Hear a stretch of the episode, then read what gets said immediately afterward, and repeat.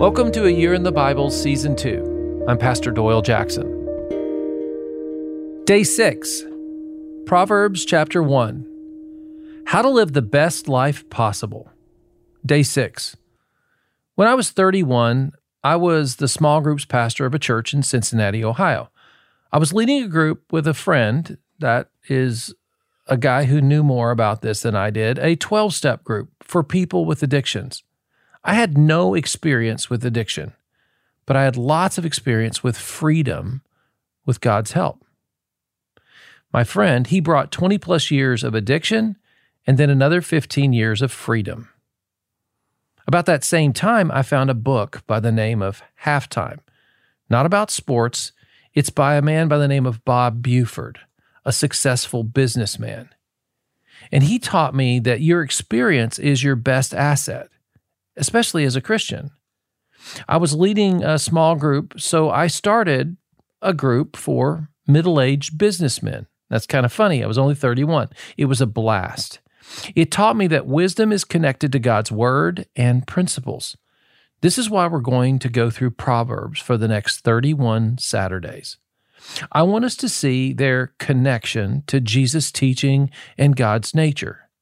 Meditate on the Word of God and as you read, let it soak into you for the rest of the day. Proverbs is advice for living the best way possible. See, our world wants us to have influence and to be seen. But God words want you to have insight and to know God. Proverbs 1 2, it says it's for gaining wisdom and instruction, for understanding and words of insight.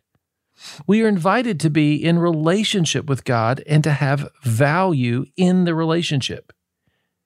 You and my significance.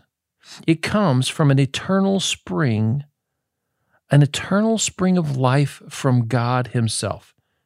This is why Jesus spoke to the woman at the well in John chapter 4, verse 10. He says, if you knew the gift of God and who it is that asks you for a drink, you would have asked him and he would have given you living water. That same living water that Revelation 22 talks about. It takes faith in God to read his word and to listen every day.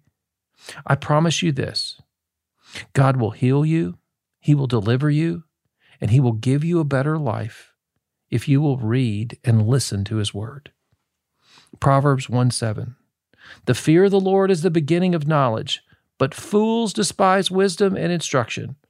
You know, our world laughs and it questions the Bible.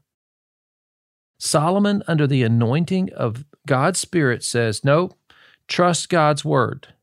This is why we know Jesus is God. He argues with this view of ungodliness. He, he agrees with Solomon.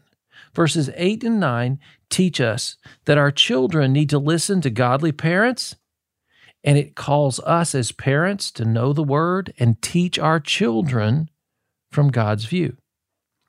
Parents that don't know God's Word are powerless to truly lead their children as they're designed. Listen to Proverbs 120.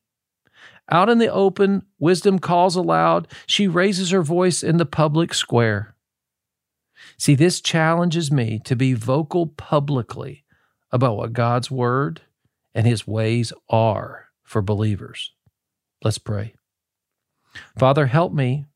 I want to meditate on your word so I might proclaim your wisdom to my family, my friends, and my community. In Jesus' name I pray. Amen. The word gives us wisdom. Let's keep reading. Have you invited anybody to join us on the podcast? Please do.